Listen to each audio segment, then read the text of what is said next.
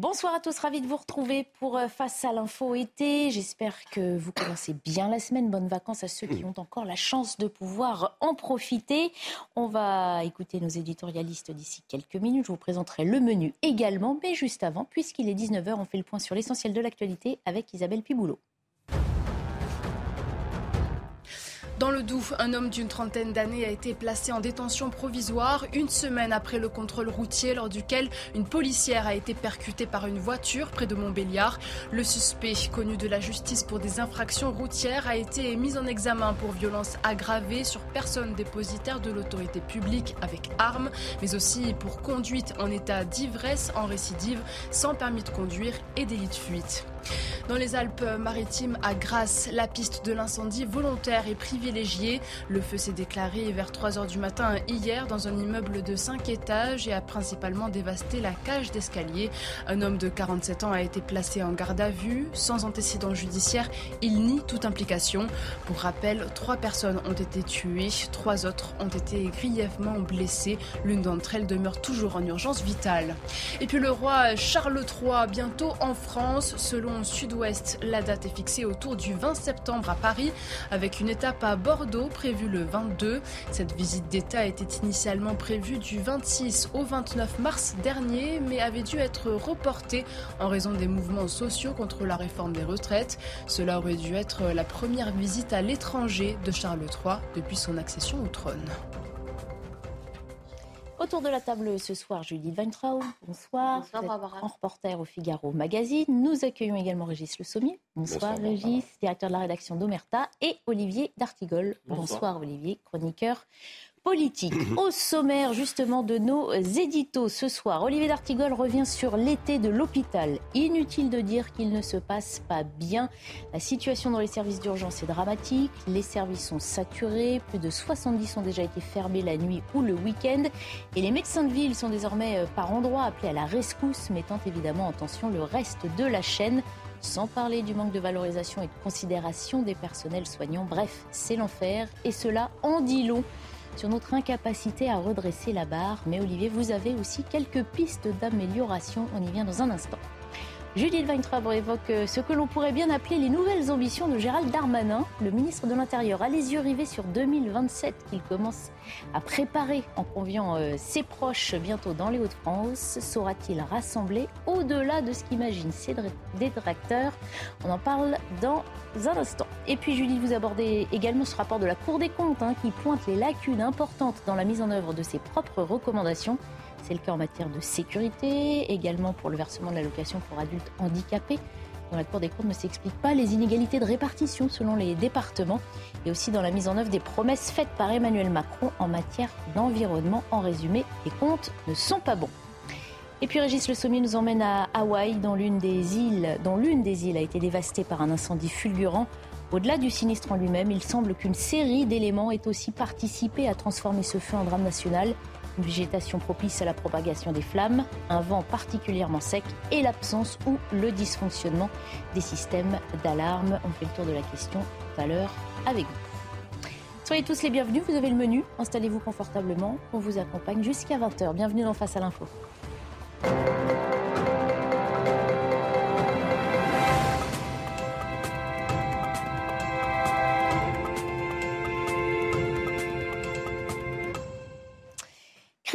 Donc de l'accueil, saturation des services quand ils ne sont pas déjà fermés, appel à la rescousse des médecins de ville. L'hôpital va mal. Ce n'est malheureusement pas la première fois qu'on le dit, mais la situation de cet été est particulièrement dramatique. Je me tourne vers vous, Olivier D'Artigol. Quel est votre diagnostic pour l'hôpital et plus précisément pour ses services d'urgence L'hôpital ne va pas bien, on le sait. On n'a pas attendu euh, les dernières semaines. Il n'allait pas bien avant la crise sanitaire. Pendant la crise sanitaire, les équipes médicales ont tenu. Et certains disent que l'hôpital d'aujourd'hui, c'est l'hôpital d'avant, mais en pire, notamment dans les urgences. Alors que se passe-t-il? Prenons le chemin d'Arcachon. À Arcachon, euh, on sait que c'est un, lieu de vie important. Euh, la population d'Arcachon est multipliée par 4 pendant la période estivale et ça couvre donc cette zone géographique que vous situez plus le nord des Landes. Eh bien aujourd'hui, afin d'éviter l'effondrement du service des urgences d'Arcachon, des médecins généralistes se sont installés dans des préfabriqués sur le parking des urgences d'Arcachon pour recevoir une partie donc euh, des patients. Ça peut avoir sa forme d'efficacité puisqu'il euh, y a eu des reportages, notamment sur, sur CNews concernant les urgences à Arcachon. On, voit donc que pour décongestionner ces urgences, 40% euh, des personnes qui viennent sont prises en charge par ces médecins généralistes. Ce qui traite, on, a l'habitude d'employer ce mot, un peu la bobologie, et ce qui permet donc au service des urgences d'Arcachon de tenir cette période estivale. Alors ça, c'est pour Arcachon. On sent que les, hôpitaux se débrouillent comme ils le peuvent localement. Ailleurs, est-ce que ça se passe aussi bien ou est-ce que ça craque? Alors ça ne peut pas être euh, un modèle puisque mmh. beaucoup ont peur, aussi de, l'effet euh, de l'appel d'air, c'est-à-dire des personnes venant, mais pour consulter euh, un médecin dans ces, dans préfabriqués. Ailleurs, ça se passe pas très bien puisqu'on a des services d'urgence qui ferment dans un très grand nombre de, de territoires, plus de 70 si on fait un décompte depuis le mois d'avril dernier. Alors des fermetures ou le week-end, la nuit ou des jours en semaine. Euh, pour Patrick Pellou, qui est président de l'Association des médecins urgentistes de France, la dégradation qu'on a aujourd'hui, c'est du jamais vu sur l'offre de soins au niveau des urgences. Euh, il y a eu le filtrage par euh, le 15 euh, qui est là aussi euh, contesté par, beaucoup d'interventions, avec ce jeu de domino qui fait que quand un service d'urgence ferme partiellement, bien sûr, c'est reporté sur d'autres services qui sont donc en tension dans des zones géographiques avoisinantes. Euh, je rappelle ici la loi de 2013 qui fixe une règle très importante. Tout habitant doit être à moins de 30 minutes d'un service d'urgence sur notre territoire. C'est la promesse de 45 d'un accès aux soins euh, pour, euh, universel pour toutes et tous. Alors j'aimerais pointer ici un sujet qu'on a évoqué, c'est celui des médecins intérimaires. On l'a vu, euh, une décision gouvernementale au temps de François Bouron, donc le ministre de la Santé euh, euh, précédent, avait limité, plafonné les indemnités de, garde à 1390 euros, la garde de 24 heures. Ceux qui avaient mis un peu le feu chez ces médecins intérimaires, mais il fallait mettre un peu le haut là, à une forme de concurrence entre les hôpitaux, à du dumping social qui pouvait amener la garde de 24 heures à 5 000, 6 000 euros selon euh, les établissements. Il fallait donc mettre, euh, mettre un peu le frein. Pour autant, c'est un dossier chaud sur la table du nouveau ministre de la Santé, puisqu'il a annoncé des revalorisations de garde de nuit et le week-end pour rendre, je cite, le statut des médecins hospitaliers plus attractif. C'est l'un des dossiers de la rentrée, avec d'autres risques de nouveaux challenges, défis qui se présentent. Par exemple, l'ubérisation véritable de la téléconsultation. Il y a aujourd'hui des sociétés qui se mettent en place et qui proposent des téléconsultations, mais à des prix dingues. Euh, la solution, donc, euh, c'est peut-être de restaurer l'obligation supprimée en 2002 pour l'ensemble des médecins, et pas simplement les médecins libéraux, de participer aux gardes, ce qui réglerait à minima euh, la garde au moins de nuit ou sur certains week-ends. En tout cas, on le voit avec Arcachon, on le voit avec euh, ce qui se passe autour du 15. On a besoin de médecins physiquement devant des patients. Et puis il y a le cas euh, évidemment plus précis hein, des internes en médecine. Oui, j'ai voulu euh, ce soir évoquer auprès de vous les internes en médecine parce qu'on a beaucoup de témoignages sur les réseaux sociaux, dans la presse, euh, concernant ces internes. Il a été question d'eux au printemps dernier quand François Braun a annoncé une année supplémentaire dans leur cursus. C'est un cursus très difficile médecine. Euh, et quand on va donc, quand part euh, vers l'internat, c'est trois ans de plus. il y a eu une grève en avril dernier du syndicat des internes qui ont appelé à ce mouvement de grève pour alerter sur des conditions d'études difficiles. En dernier cycle d'études, ils représentent ces internes, c'est un chiffre impressionnant, 40% des effectifs dans les hôpitaux et ils signent 70% des prescriptions. C'est dire qu'ils sont donc au cœur du, système hospitalier. C'est beaucoup ces internes en médecine qui ont permis euh, à l'hôpital de tenir bon pendant la crise euh, sanitaire. Comment vont-ils ces internes? On parle beaucoup du, des soignants, des problèmes, mais moins des internes. Pas bien. 15% euh, des étudiants en santé qui veulent faire médecine abandonnent et un tiers sont atteints de pathologies anxio-dépressives. On a un vrai problème de formation initiale.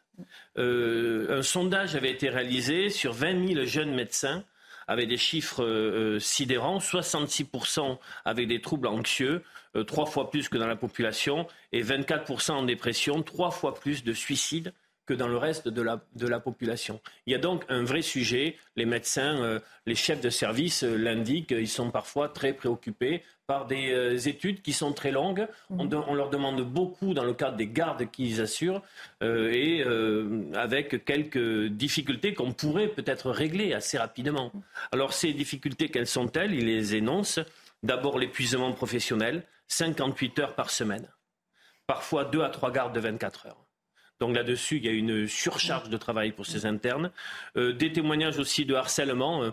Euh, vous savez que dans ces études, le, déroulé de carrière, l'avenir du jeune médecin dépend beaucoup du chef de service. Il y a parfois des comportements qui euh, relèvent d'un autre âge qu'il faudrait peut-être stopper. Et le salaire, un interne gagne 6,40 euros de l'heure à bac plus 7. Euh, il y a eu des revalorisations, mais qui ne sont pas euh, suffisantes. Beaucoup sortent de l'hôpital dégoûtés et cassés. Alors comment améliorer? J'en conclus. Euh, les internes demandent, et je pense que c'est une revendication légitime, le décompte strict et systématique du temps de travail ce que les hôpitaux ne font pas alors qu'ils ont une obligation légale euh, d'effectuer ce décompte. Un interne en troisième année, c'est 1800 euros net par mois. Il demande une valorisation de 300 euros et une indemnité logement indexé puisque le logement euh, n'est pas pris en charge au cours de cet internat. En fait, euh, il faudrait commencer à considérer ces internes en médecine comme des professionnels de santé à part entière et davantage les considérer. Euh, j'ai été euh, étonné en, lisant beaucoup de témoignages pour préparer euh, cette intervention, combien des internes disent on termine, mais après on quittera l'hôpital public. Or, on a besoin de 109 dans cet hôpital public pour les prochaines années. C'est ce qu'on ne cesse de répéter. Une fois le constat très négatif fait, il y a un manque d'attractivité. On ne sait pas euh, ni garder, ni attirer ces fameux nouveaux médecins dont on a cruellement besoin. Oui.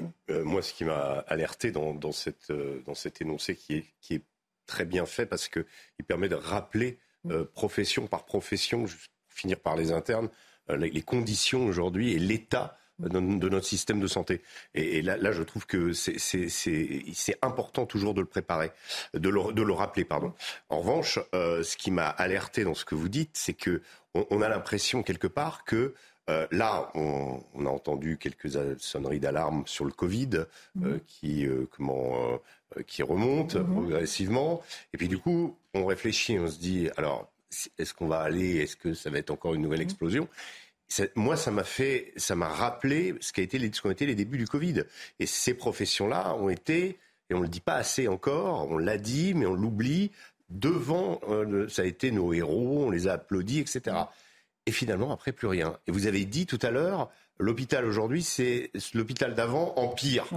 Et on a l'impression que finalement, c'est peut-être là qu'il y, aurait, y aurait eu besoin de remettre tout à plat. Mm. Il y aurait eu besoin d'une vraie réforme euh, de l'hôpital. Et finalement, il n'y a rien eu qui mm. s'est passé.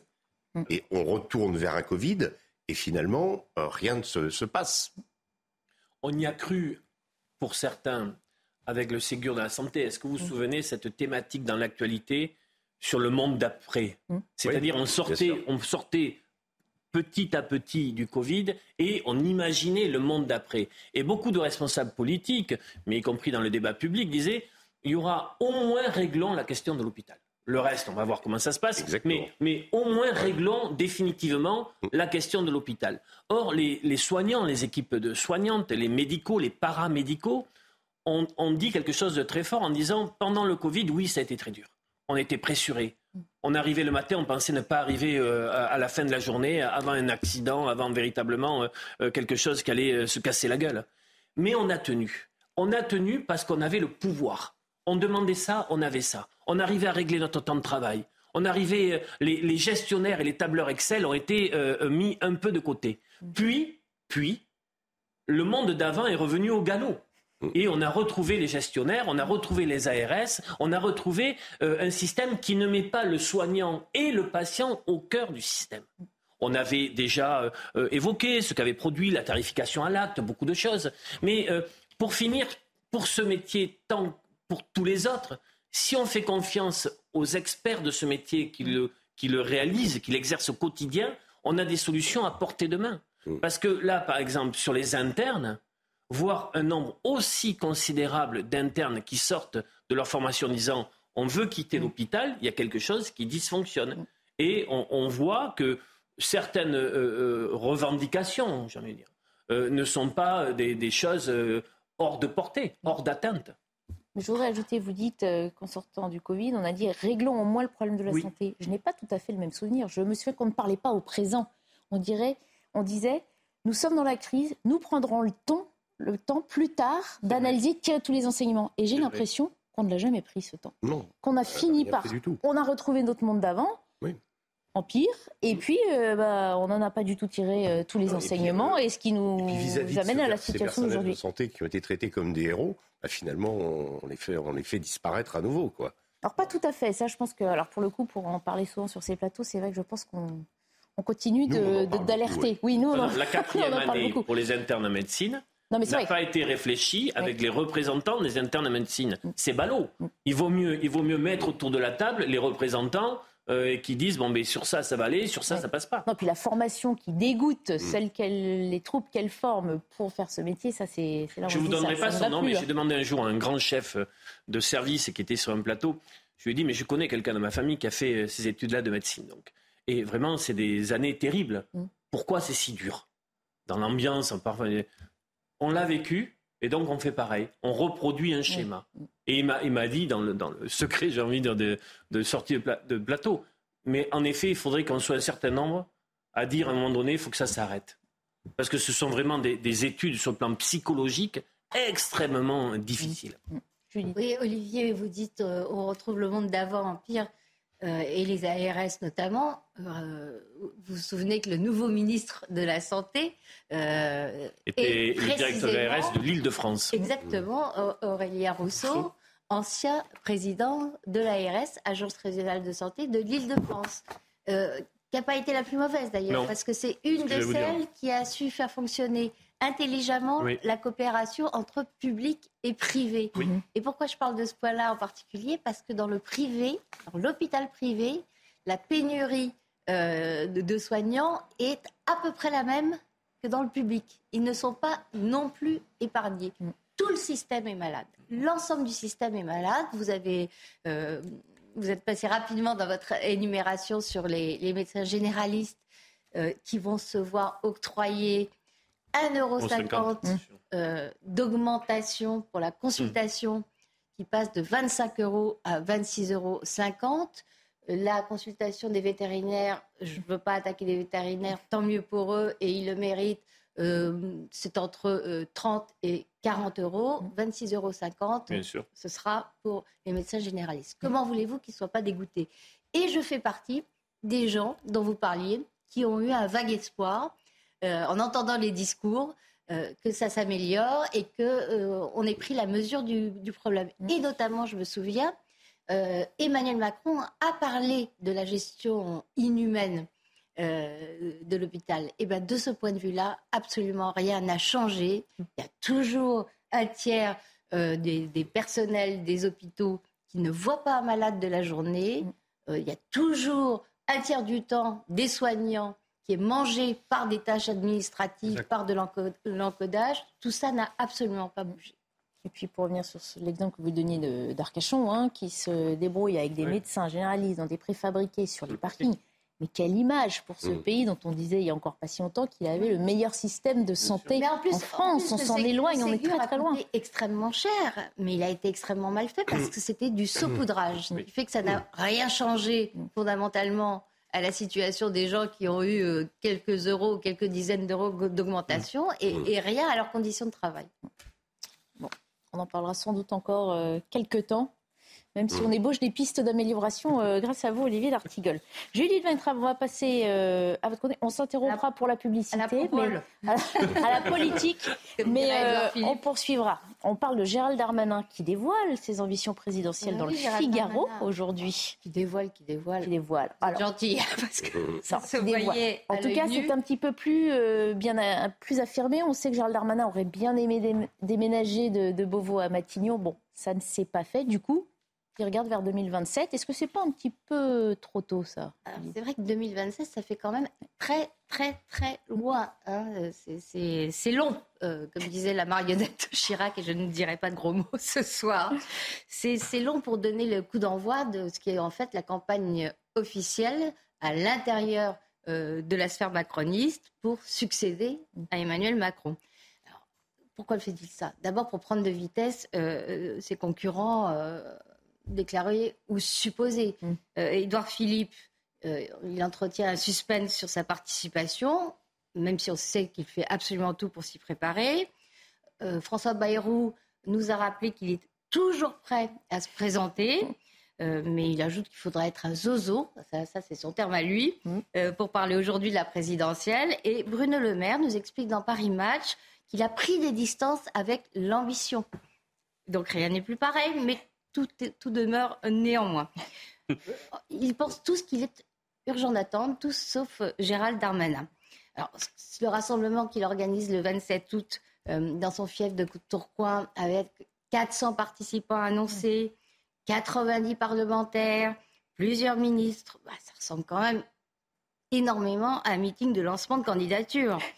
En fait, ce que fait Gérald Darmanin, c'est appliquer euh, le principe de son mentor, Nicolas Sarkozy. Euh, le pouvoir ne s'hérite pas, il se prend. Sauf que Nicolas Sarkozy n'a pas réussi à installer son poulain à Matignon non, jusqu'ici. Non, il, aurait bien aimé. Et d'ailleurs, Emmanuel Macron lui-même était tenté. Euh, quant à Gérald Darmanin, il a fait une campagne absolument effrénée. Mais le président a fait ses calculs. Remplacer Elisabeth Borne par Gérald Darmanin n'aurait pas apporté au gouvernement la vingtaine de voix de droite qui lui manque euh, à l'Assemblée nationale pour disposer d'une majorité.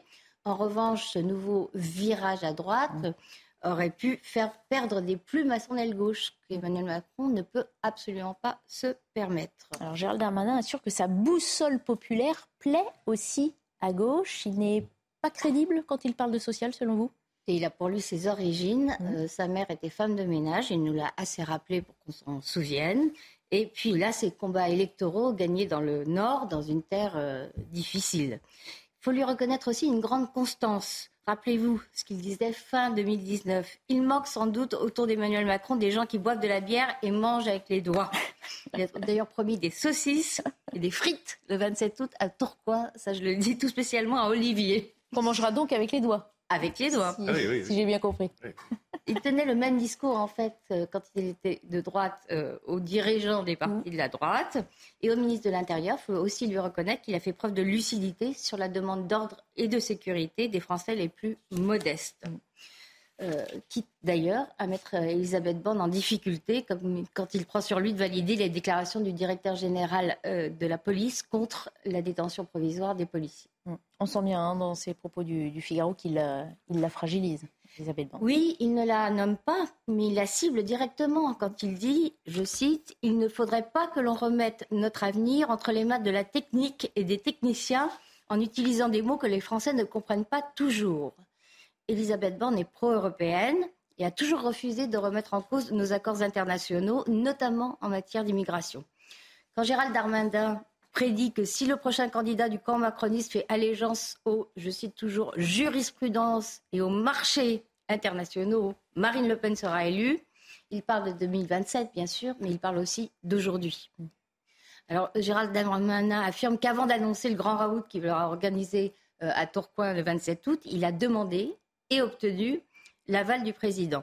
Il se revendique même ultra loyal vis-à-vis d'Emmanuel Macron.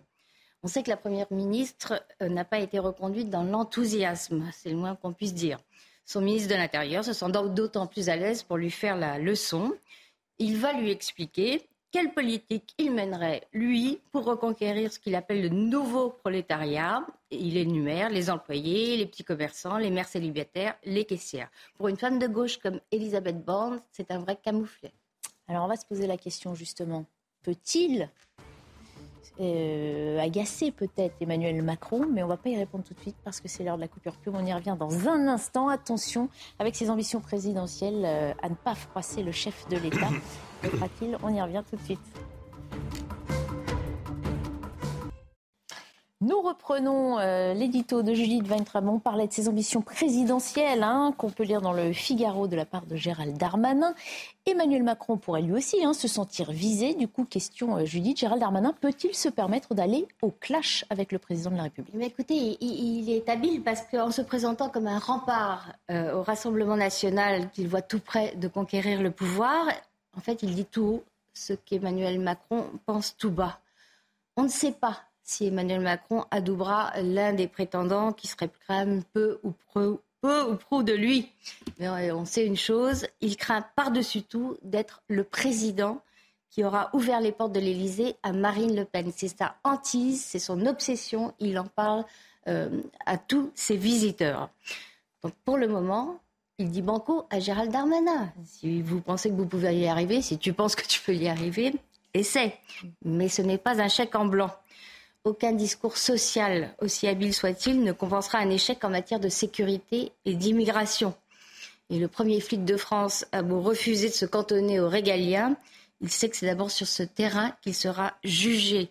Si le projet de loi immigration est adopté euh, grâce au 49.3, ou pire encore, s'il n'est pas adopté du tout, si le gouvernement renonçait à le présenter faute de majorité, et surtout si Gérald Darmanin ne tient pas de meilleurs résultats en matière de lutte euh, contre la délinquance, eh bien, euh, son discours social, aussi vibrant soit-il, ne convaincra personne. Mhm. On sait qu'il a des, preuves à faire, effectivement, en matière d'insécurité. Il y a ces grands événements euh, aussi hein, sportifs qui arrivent en France et pour lesquels on craint hein, des débordements. Et puis, on le disait, partir tôt, c'est peut-être risqué. Il faut tenir le marathon. Après, il reste 4 ans. Oui, mais c'est l'un, cela vient d'être dit par Judith, c'est l'un des plus politiques aujourd'hui de l'équipe gouvernementale avec une forme d'habileté. Euh, j'ai dû relire à deux fois. Euh, euh, si on demande des efforts aux travailleurs pour boucler le budget, alors il faut aussi demander des efforts au capital et au patronat je me suis demandé s'il ne posait pas candidature pour prononcer le discours à la fête de l'humain en septembre euh, prochain. Vous savez qu'il a, il a plaidé pour un ralentissement, la diminution des impôts de production auprès de Bruno Le Maire et qu'il a perdu. Hein. Qu'il a perdu. Euh, alors il y a en effet, il voudrait se, se rattacher au gaullisme social qui n'existe plus depuis très longtemps. Il y a eu un beau papier, je pense que c'était dans le Figaro, sur le, le tête-à-tête euh, entre Mitterrand et Seguin au temps de Maastricht. Mais il, y a, il, il a donc un discours, euh, en effet, où il veut parler euh, à cette catégorie de Français qui, euh, vous savez, le salaire médian en France, c'est 1800 euros. Donc un salarié sur deux a moins de 1800 euros. Il veut donc s'adresser à cette France. Mais la question que je me pose dans ce qu'il commence à planter comme décor, avec ce 27 août à Turcoing qui pourra peut-être devenir sa roche de Solutré, c'est savoir à la prochaine présidentielle les électeurs de Marine Le Pen la dernière fois, en quoi est-ce qu'ils peuvent voter plus pour Darmanin, avec ce qu'il dit là, que Marine Le Pen, qui elle aussi a beaucoup travaillé la question sociale? Je, suis, je pense qu'il faudrait beaucoup creuser quand elle traite la question sociale parce qu'il y a aussi du, vrai faux. Contrairement à Marine Le Pen, Gérald Darmanin n'a pas le programme du Parti communiste des années 80 pour reprendre hum. euh, la phrase de François Hollande sur le programme économique du Parti communiste. Oui, mais euh, Gérald Darmanin est quand même associé au macronisme. Il est élu dans cette équipe sur des responsabilités éminentes, euh, budget, puis euh, euh, l'intérieur depuis 2017. Il est donc associé à cette image, à ce macronisme de gouvernement, sans qu'on puisse très précisément dire de quoi le macronisme est-il le nom réellement, mais surtout avec un accompagnement des politiques européennes qui n'a pas trop contesté aujourd'hui. Regardez ce que ça donne sur la libéralisation. Regardez ce que ça donne aujourd'hui sur la libéralisation du marché de l'électricité, qui est une véritable catastrophe. Donc, euh, il, est dans un, dans un entre-deux dans un et en même temps le concernant, euh, qui risque de ne pas tenir en crash test euh, devant un électorat qu'il veut séduire, mais il lui parle à cet électorat. Mais la politique gouvernementale et les volontés d'Emmanuel Macron regardent dans une autre direction. Moi, je dirais qu'il est, il essaie de faire. Alors, on, l'a évoqué, mais du, du sarcobis, quoi, en fait. C'est-à-dire de, la vraie question. Je pense qu'il n'y a pas de doute. Voilà, mais je pense qu'il n'y a pas de doute, comme Nicolas Sarkozy, il y pense. Euh, en se rasant euh, le matin, mais euh, en effet, en politique, une année, là, quatre années, c'est une infinie, c'est temps infini, quoi. On, sera peut-être dans quatre ans sur une planète totalement différente. en tout cas, moi, je pense que y aller trop tôt comme ça. Euh, c'est en effet déjà pour euh, vis-à-vis d'Emmanuel Macron euh, se retrouver dans une situation où on peut dire, on peut pas dire. il ne faut pas froisser le président. On sait qu'il est très sourcilleux. en même temps, oui, il y a le feu au lac. Hein. c'est sûr que socialement, on a vu que les choses et encore l'été est venu un petit peu faire l'effet d'un coussin. Mais que va-t-il se passer à la rentrée?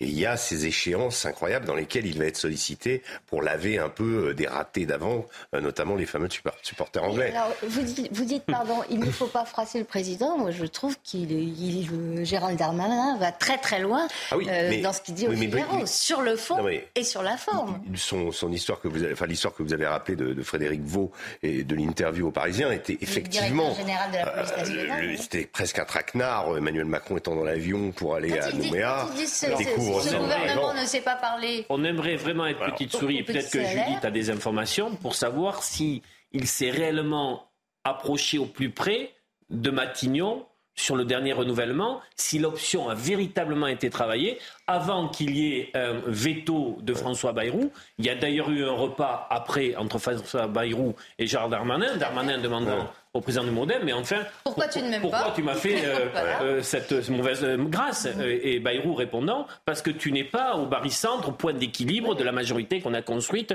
depuis 2017. Si on accorde, si on te donne Matignon, ça veut dire que ça glisse à droite et je ne suis pas venu pour faire ça, pour résumer. Oui, oui, vous avez tout à fait raison. Mais il y a eu vraiment, d'après nos informations, il y a eu vraiment une option, une option, une, même une grande tentation d'Emmanuel Macron, à laquelle il a dû renoncer à cause de la, réalité arithmétique à l'Assemblée nationale. Les calculs sont simples à faire. Qui vient, qui ne vient pas, qui part. Hmm. Euh, ça ne vient pas suffisamment à droite et ça risque de partir à gauche. Alors sur le saucisse frite, il va être observé de très près euh, pour voir quels sont les députés LR hmm. d'Armano compatibles qui seront présents le 27. Alors parmi ceux-là, il y en a même un qui a voté la censure contre le gouvernement d'Elisabeth Borne, de même qu'une députée du groupe Lyot, ce fameux groupe, mmh. charnière, mmh. qui elle aussi a voté la censure. Mmh. Provocation supplémentaire. La première ministre n'étant pas invitée. Vis-à-vis d'Elisabeth Borne qui n'est pas invitée. Et puis, il vraiment défie à l'autorité d'Emmanuel Macron. Moi, je trouve que ce que s'autorise Gérald Darmanin, Gérald Darmanin, je ne doute pas un instant qu'il a eu euh, l'aval d'Emmanuel Macron pour organiser son son, rassemblement à Tourcoing, montre euh, euh, l'état de, paralysie, d'abolie, de, manque de volonté et de vision sur le futur dans, lequel se trouve l'exécutif. On suivra ça. Rendez-vous le 27 août pour les saucisses frites. On mange À la main. Régis, vous revenez-vous ce soir sur euh, cette tragédie qui touche Hawaï depuis le début du mois. Si euh, l'archipel est renommé pour ses îlots paradisiaques, Hawaï est bien devenu un enfer. L'île de Maui a été euh, ravagée par les flammes. Le bilan toujours provisoire hein, s'établit à 93 morts. Et c'est la gestion de ce désastre qui est sévèrement critiquée. Pourquoi, Régis, ce drame a-t-il attiré votre attention?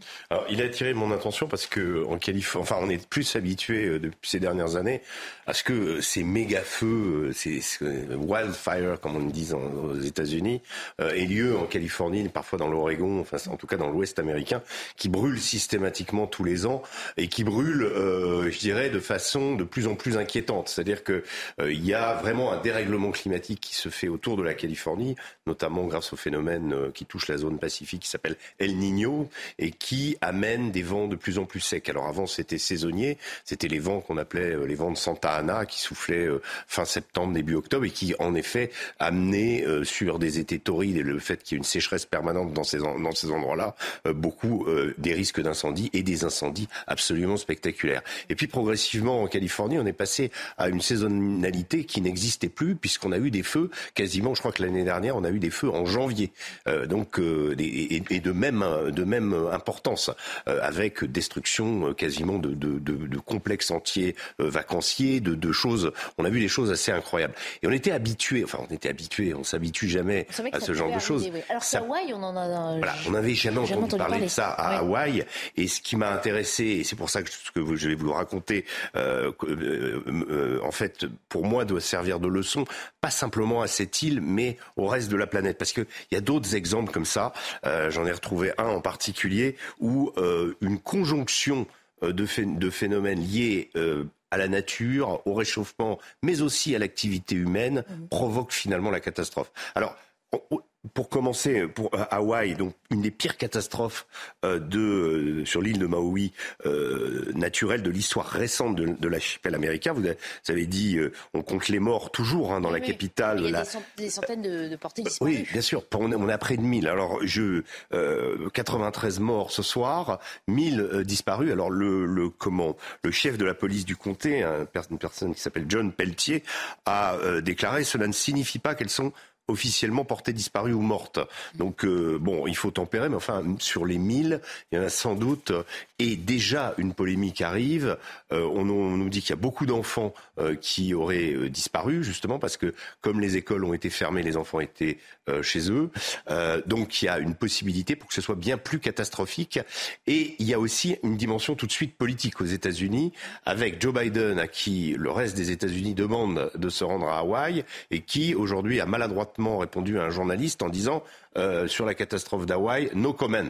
Euh, tout de suite, euh, les conservateurs américains et les républicains se sont emparés en disant ça y est, Joe Biden est en train de couler euh, son, son, sa tentative de se représenter avec cette phrase, il est terminé. Donc vous voyez, ça prend euh, des proportions et les habitants, bah, en attendant, n'ont toujours pas leur visite euh, du président. Alors pour comment à la décharge de Joe Biden, il a quand même fait un tweet expliquant que il était comment dire, il a, il, a, il, a, envoyé ses condoléances, etc. Donc il a fait ça dans les dans les règles. Mais ce qu'attendent les Américains, c'est qu'il y aille. Et pour le moment, il n'est toujours pas décidé d'y aller. ce qui a euh, en termes de dysfonctionnement, le premier dysfonctionnement euh, sur cette île, euh, c'est les signaux d'alerte. Donc il y avait euh, des signaux d'alerte. Certains disent qu'ils n'ont rien entendu, qu'il n'y a pas eu d'alerte. Non, il, n'y a pas eu d'alerte. Alors il y a des centaines de, de, de, sirènes qui ont été installées sur l'ensemble du territoire qui euh, normalement sont censées avertir les habitants d'un danger imminent. Alors euh, c'est pas euh, spécifiquement pour les feux, mais c'est plutôt pour éventuellement les éruptions, les tsunamis, enfin, tout ce que euh, tous ces dangers auxquels l'île d'Hawaï, qui est un, un, une île encore avec des volcans encore actifs, et sont peuvent être soumises. Elles sont, euh, ces alertes, elles sont souvent transmises par téléphone. Et là, souvent elles n'ont pas pu être reçues parce que le réseau est tombé en panne. Donc il n'y avait pas de réseau. Euh, il y avait euh, des, informations qui ont été envoyées sur Internet et qui n'ont pas été euh, reçues.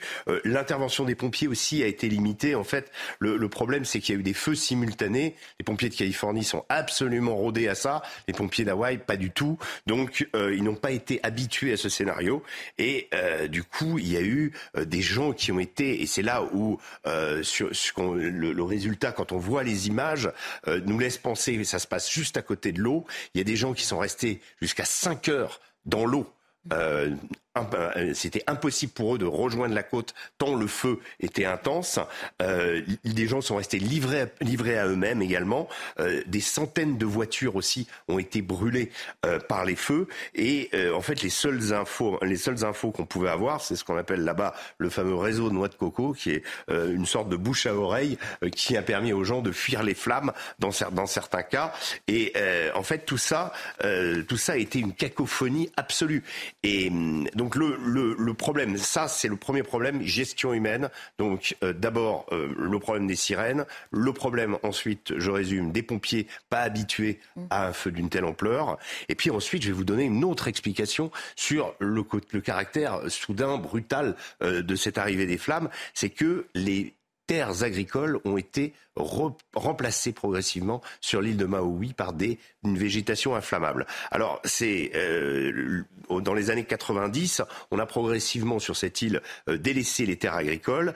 Euh, les champs qui étaient autrefois bien entretenus auraient pu ralentir le feu s'ils existaient encore, mais ils ont été remplacés par des plantes non locales, puis laissées à l'abandon. Alors, parmi ces herbes nouvelles qui ont été placées sur cette île, on compte une herbe qui s'appelle l'herbe de Guinée ou l'herbe fontaine qui ont été introduites par l'homme.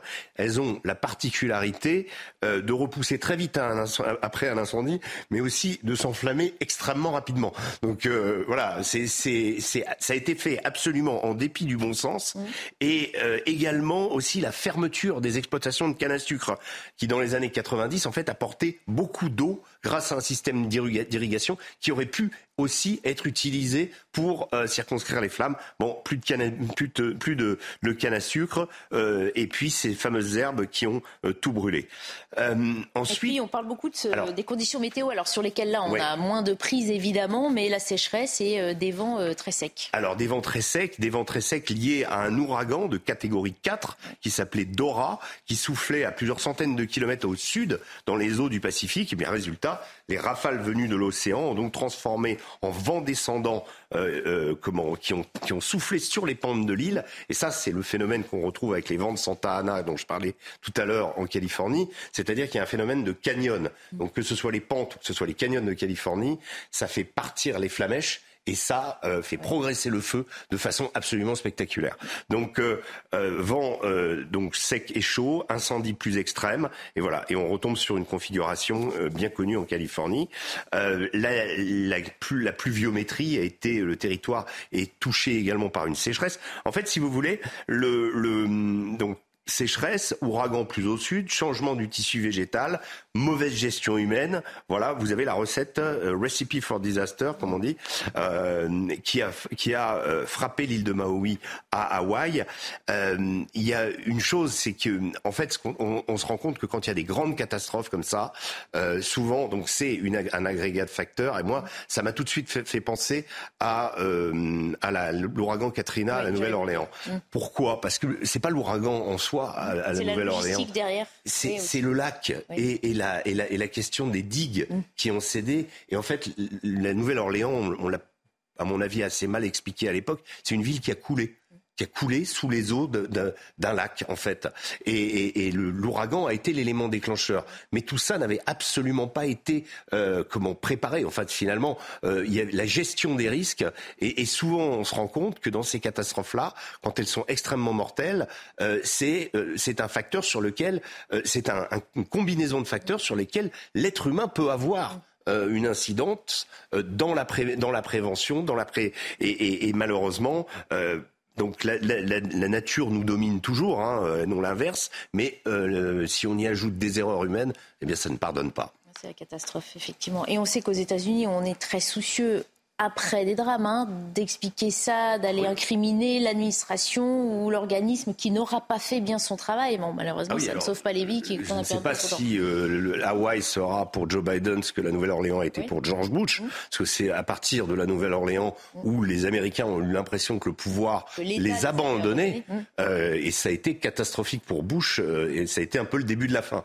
Là, est-ce que pour Biden, ou, je ne sais pas, parce qu'après, il y a tellement de choses qui peuvent se passer. Voilà. Mais moi, j'ai une question pour Régis, si vous permettez. Euh, à quoi est dû ce changement de culture? C'est-à-dire que l'agriculture ne rapportait plus assez. Euh, qu'est-ce qui s'est passé Je n'ai pas, euh, je n'ai pas. pas pour vous piéger, non, non, mais, bien sûr. Mais vous avez raison de le, souligner. Je pense que oui, c'est une île qui n'a pas été. Il n'y a, pas eu un programme agricole et puis la canne à sucre. on a trouvé un substitut. On a changé. c'est des, des, cultures qui sont un petit peu en régression un peu partout. Mais le, le, oui, l'histoire des herbes, c'est complètement incroyable de, de, se dire voilà on met des herbes parce qu'elles repoussent très bien après un incendie sauf que c'est elles qui euh, euh, qui sont aussi extrêmement inflammables. Ça rappelle aussi le rôle fondamental des agriculteurs euh, ah, dans l'entretien bah des terres, dans la prévention euh, des risques naturels. Euh, attention, euh, attention au remplacement. Et à l'aménagement. Oui, oui. c'est aussi leur fou que ça n'ait aussi leur fonction. Parce que quand bien même on n'est pas exposé au risque, effectivement, ce qui est en général le pourquoi on n'anticipe mm. pas un risque auquel on n'est pas confronté, c'est du bon sens aussi. Mais enfin, vu l'époque dans laquelle on vit, c'est vrai. Et notamment venant des Américains, où on anticipe tous les scénarios possibles, ça paraît fou qu'on n'ait pas pensé à une végétation qui, qui stoppe plutôt le feu. Alors il y a aussi chez les Américains le problème aussi, euh, moi je l'avais, enfin vu beaucoup dans d'autres catastrophes aux États-Unis, le fait qu'on l'Américain a tendance à construire sa maison un peu partout, euh, sans, euh, en prenant le risque. En, Non, le français est plus. Ah, il y a des euh, règles plus, plus strictes, je pense. Non, ça le, les États-Unis, euh, on peut très bien construire un village, commencer une communauté. Mm. C'est tout à fait possible. Et, et, et, on est prêt à prendre le risque justement de voir sa maison l'objet de, de, de, enfin, détruit par une, une catastrophe naturelle. Oui. C'est dans la mentalité américaine beaucoup plus. Mais après, ça fait des dégâts.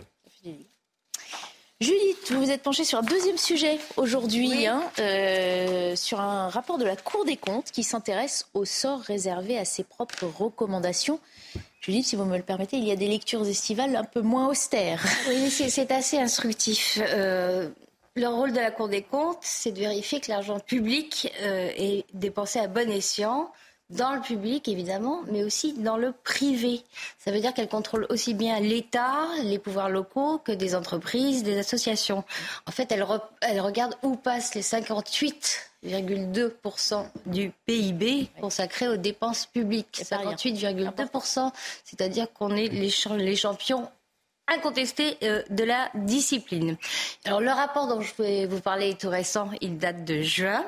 Il est particulièrement intéressant parce qu'il s'appuie sur 11 enquêtes euh, menées par les cours régionales des comptes l'an dernier sur des sujets précis comme les déchets ménagers, la sécurité privée, la gestion du mobilier national, l'allocation aux adultes euh, handicapés ou encore l'ordre des médecins. Alors rassurez-vous, je ne vais pas vous faire les 11. J'en ai choisi trois qui nous concerne tous, à commencer par les déchets ménagers. Alors, dans ce domaine-là, il y a eu à la fois une enquête euh, nationale et des contrôles dans plus d'une vingtaine de communes et d'agglomérations de communes, dont Paris et Aix-Marseille. Aix-Marseille, vous savez que le problème euh, perdure. Le problème perdure, va dire. Autour de la gare Saint-Charles, hein, c'est vrai que les poubelles débordaient. Euh, la municipalité a demandé qu'on renettoie tout ça. Ce fut fait en fin de semaine dernière. Aujourd'hui, on a reçu des photos, ça redéborde de nouveau. Oui, oui. Donc, donc, il va falloir recommencer. Mais en fait, euh, là, la Cour des comptes s'intéresse à la gestion des déchets ménagers sous un angle particulier. Elle regarde si la France s'est donné les moyens d'atteindre l'objectif qu'elle s'est fixé, la réduction de 15% de ces déchets par rapport à 2010, et ce, d'ici 2030. Euh, et alors, résultat? Quand je vais vous répondre en langage Cour des comptes, ah. les résultats se situent en deçà des ambitions. C'est un joli euphémisme, non Le volume annuel de déchets par habitant ne diminue pas ou à peine. En 2019, ah. c'était 583 kilos. En 2011, c'était 590 kilos. 7 kilos de moins en 8 ans. Peut mieux faire. Donc à ce train-là, si je ne me suis pas trompée dans mes calculs, il faudra plus de 100 ans pour euh, atteindre l'objectif fixé par Emmanuel Macron. Pour le plastique, c'est encore pire. Le programme du président visait 100% de plastique recyclé sur tout le territoire d'ici 2025. Chez nous, le taux de recyclage des emballages en plastique plafonne autour de 26% depuis une dizaine d'années, ce qui fait de la France l'un des plus mauvais élèves de la classe européenne, qui la classe européenne euh, dont la moyenne recycle plus de 40% de ses déchets plastiques. Les plus performants en la matière, c'est les Pays-Bas et l'Allemagne. Ils tournent autour de 50% de déchets plastiques recyclés. Alors pourtant, des annonces avaient été faites hein, en France pour aller dans le bon sens. Bah oui, mais précisément parce que ça n'avançait pas.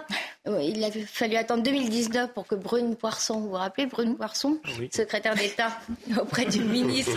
Elle était jolie à regarder aussi en tant que ministre. Ah bah, cette remarque. Oh pardon. Non, mais parce qu'il a répondu tout de suite. Il faut qu'une des deux femmes, deux femmes du plateau fasse une remarque misogyne. Non. Bon, enfin bref, il a fallu attendre 2019 pour qu'elle signe avec des entreprises, des ONG, un pacte national sur les emballages plastique ah censé transformer en profondeur les habitudes des Français d'ici 2025.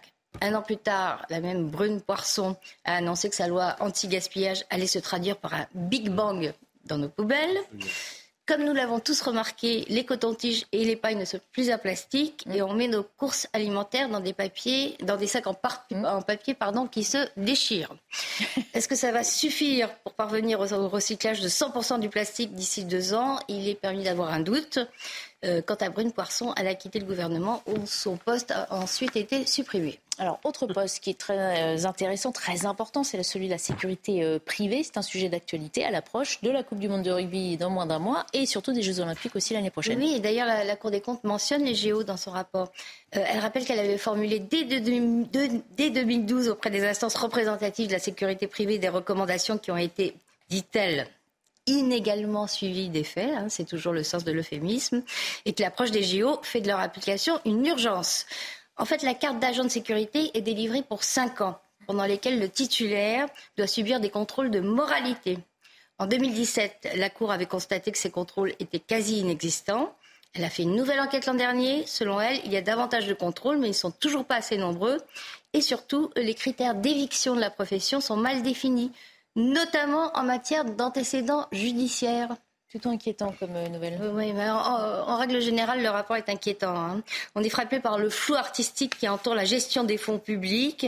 Dans les pages consacrées à l'allocation adulte handicapé, euh, par exemple, la Cour rappelle que son coût a augmenté de plus de 70% en une décennie, de 2009 à 2019, et de 16% supplémentaires depuis 2019, soit 11,9 milliards d'euros en 2022 1,25 million d'allocataires.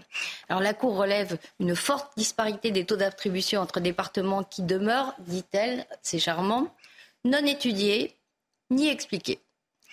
Je, vous cite au mot près. Hein.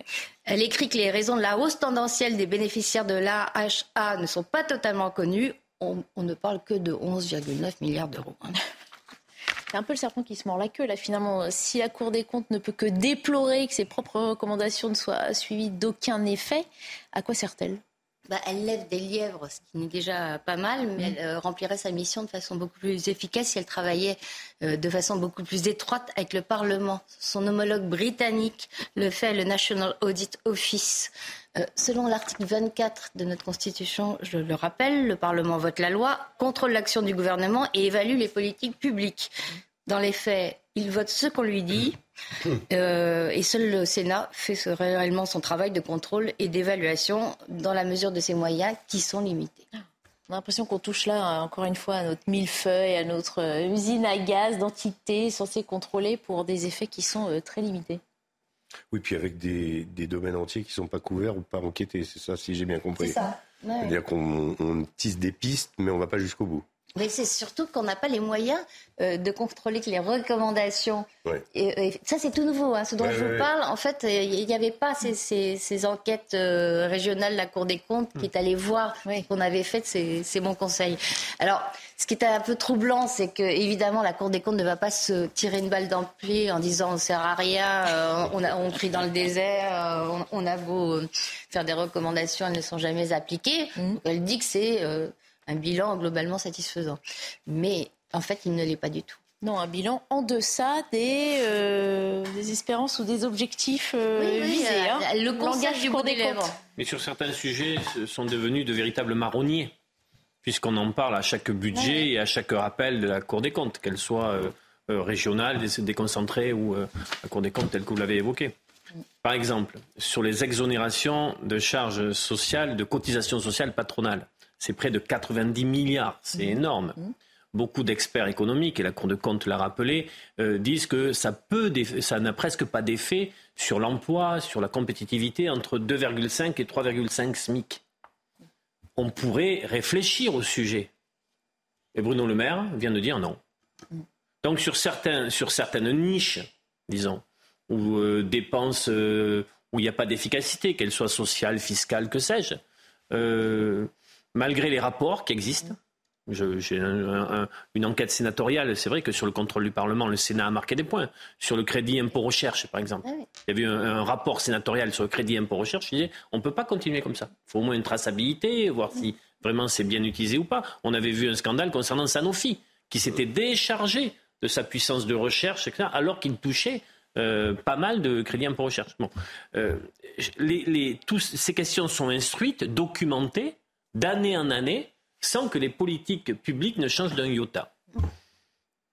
Pourquoi selon vous Parce qu'ils n'ont pas envie de s'y attacher, s'y attaquer, parce qu'ils n'ont pas le temps, il y a d'autres dossiers une, volonté, d'abord, un, c'est la volonté politique. Hmm. Euh, la politique, ça reste quand même ça. C'est-à-dire, voilà la direction que je veux prendre et on va, on va y aller. Il y a le poids des administrations centrales qui, qui existe aussi. On ne peut pas faire comme si elles n'existaient pas et puis certaines formes de, j'ai envie de dire, de, de, de, choses qui se reproduisent. Oui, et puis il y a une forme de démagogie aussi. Euh, quand, quand, on parle de 1,25 million d'allocataires d'allocations adultes handicapés, l'allocation d'adultes handicapés, elle est très faible. Il y a des tas de gens handicapés qui ne peuvent pas vivre avec. Alors, qu'il y ait des fraudes et des abus, c'est évident. Mais le sujet est tellement délicat qu'avant de s'attaquer aux fraudes et aux abus, on dira au gouvernement bah, faites en sorte déjà que cette mm. euh, allocation permette de vivre décemment. Mm. Euh, voilà, donc, euh, donc pour ne pas froisser, on préfère mettre le couvert sur la marmite. Eh ben merci pour cet éclairage, Judith. Ça avait l'air euh, obscur comme ça, effectivement, mais euh, ça va mieux quand on explique à quoi ça sert et si on comprend à quoi ça sert. Il nous reste quelques minutes pour euh, évoquer quelque chose qui vous a impressionné aujourd'hui, Olivier D'Artigol. Est-ce que je peux le faire demain bah non. Je vous dis pourquoi. J'ai reçu un message très intéressant sur. Ah mais non. Bah non. Non. Bah non. Demain, je vous lirai le message que j'ai reçu sur la première année de médecine. Ah. Ah bah, Esprit de suite. Il nous reste du temps pour tout. Allons-y. C'est une réaction à ce que vous nous avez expliqué tout à l'heure. Oui, c'est une réaction que viens recevoir sur les réseaux sociaux. Les réseaux sociaux, c'est pour le pire et le meilleur. Là, c'est pour le meilleur. Euh, première année de médecine à Bordeaux, ils étaient 150 sur les 1400 départs, 90 grands admis qui n'ont pas eu besoin de passer l'oral, 18 sont restés sur le carreau à cause d'un oral qui n'ont pas réussi sur une histoire de ballon. On, s'en souvient de ces affaires d'oral en, histoire de, médecine totalement décalées. Et on me parle de quelque chose de très important, quoi de très intéressant. Sur Bayonne, Saint-Palais, Mont-de-Marsan et Dax, il y a un partenariat entre l'ensemble de ces établissements pour justement euh, euh, faire que les, que les internes euh, aient des gardes, que le temps de travail soit mieux aménagé. C'est peut-être une solution aussi pour le nouveau ministre qu'il puisse systématiser des expériences locales qui vont dans la bonne direction. En tout cas, je vous remercie pour le message. Bon voilà, c'est de l'interaction entre les téléspectateurs vous voulez que et, des associations? Oui, parce que vous nous avez dit avoir été impressionné en lisant la presse ce matin, la République des Pyrénées pour ne pas la citer. je ne sais pas comment vous faites, Barbara. Et on salue au passage nos confrères de la presse régionale euh, qui travaillent au quotidien hein, sur le terrain au plus près des Français. Vous avez mesuré la vigueur de la vie associative. Oui, j'aime bien commencer ma revue de presse par la PQR, la presse quotidienne régionale, avec ce, titre, ce beau titre que vous avez euh, énoncé, la République des Pyrénées, mais aussi Sud-Ouest, Béarn et Soule. Alors attention, hein, parce que vous allez vous faire des oui, mais là, c'est chez moi. Là, c'est chez moi. C'est chez moi. Donc, désolé. Bon, 2 minutes 30 pour saluer tout ce qui se passe justement au niveau local. 1,3 million d'associations actives en France, 20 millions de bénévoles. Et il y a dans la République des Pyrénées un cahier central avec 3-4 pages écrit tout petit avec l'ensemble des rendez-vous, des initiatives euh, tout au long des 15 prochains jours. Mmh. Euh, à Morlas, c'est un apéritif d'accueil euh, pour touristes et visiteurs. On a déjà les saucisses frites le 27 août. Oui, alors Naï, il y a 5 jours, Naï, il y a 5 jours de fêtes qui vont démarrer. La régie des fêtes présente le programme. À Béost, je connais bien, c'est très joli. Pas tout le calendrier. Lecture musicale. Lecture musicale au château. Je termine par Salis de Berne la piperade qui est à l'honneur le 15 août, demain. 10 équipes vont être donc en compétition de, 10, de 14h à 17h. Vous souriez, c'est très important chez nous la piperade. Mais je, non, souris parce que ça me donne envie en fait. C'est très important, il ne s'agit pas de la louper. Donc je voulais simplement rendre hommage aux, bénévoles. 20 mmh. millions, c'est énorme. Comment 20 millions de bénévoles en France, oui, c'est un chiffre Alors avec un, un, petit problème sur la pyramide d'âge, c'est-à-dire il, il, y a un vieillissement de, de, des bénévoles associatifs. Il faut que la jeune génération prenne le relais. C'est souvent le cas dans les comités des fêtes dans les petits villages, en tout cas en Berne et Soul, c'est le cas, la jeunesse se mobilise pour faire des fêtes de village. Et la piperade, alors C'est quoi tu, sais ce qu'est la piperade Pas du tout. Ah, c'est tomates, oignons, poivrons. Tu peux rajouter un peu de sucre d'ailleurs. Je présenterai la recette demain. Oh, il nous reste encore 45 secondes, hein, si vous voulez. Ah, ben euh, tu peux rajouter un peu piment d'espelette, mais euh, ça dépend. Ça dépend euh, empêcher Fabien Roussel on pourra, de, de, mettre. Donc, on pourra y tremper, on pourra y tremper la saucisse et la frite le 27 août. Donc c'est Top Chef du Berne là-dedans. Oui, ça. Top Chef du Berne. Très bien. Je, m'engage à apporter un, pot de, de piperade à, Régis, à Judith et à vous. Attention, votre, euh, vos réseaux sociaux vont être débordés de, remarques, je suis sûre, mais comme ça, on en reparle demain avec grand plaisir. Merci à tous les trois d'avoir euh, participé à Face à l'info été. Je vous laisse en compagnie d'Elodie Huchard, de ses invités pour l'heure des Pro 2, et je vous retrouve à 21h. À tout à l'heure.